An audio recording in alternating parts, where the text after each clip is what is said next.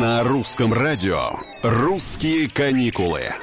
Привет, это Петр Кузнецов. Говорят, каникулы начинаются в самолете. Но для некоторых, а может быть и для многих, не знаю, статистику тут никто не ведет, перелет, особенно долгий, становится настоящим испытанием, так или иначе влияющим на сам дальнейший отдых. Сегодня будут довольно простые советы, которые, тем не менее, помогут страдающим легче перенести путешествие по небу. Во-первых, избавляемся от шума. Берем беруши или звукопоглощающие наушники и закрываемся от внешнего мира. Ни к чему нам разговоры соседей и рев двигателей, правда? Далее выключаем свет. Принцип тот же.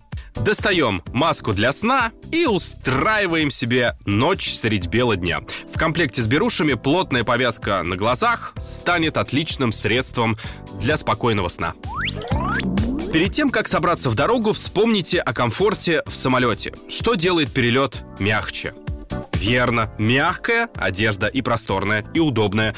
Футболка оверсайз, любимые старые джинсы, а лучше спортивные штаны, воздушная обувь или вообще шлепки, но лучше с носками, так как пол очень холодный. Еще мы не раз отмечали в русских каникулах, как важно пить воду.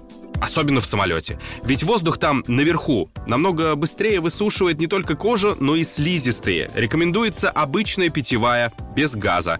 И это тоже поможет легче перенести полет. Ну и последнее. Сегодня нам нужно себя чем-то занять, отвлечь, если не спится, или если вы уже выспались, а еще лететь 3-5 часов.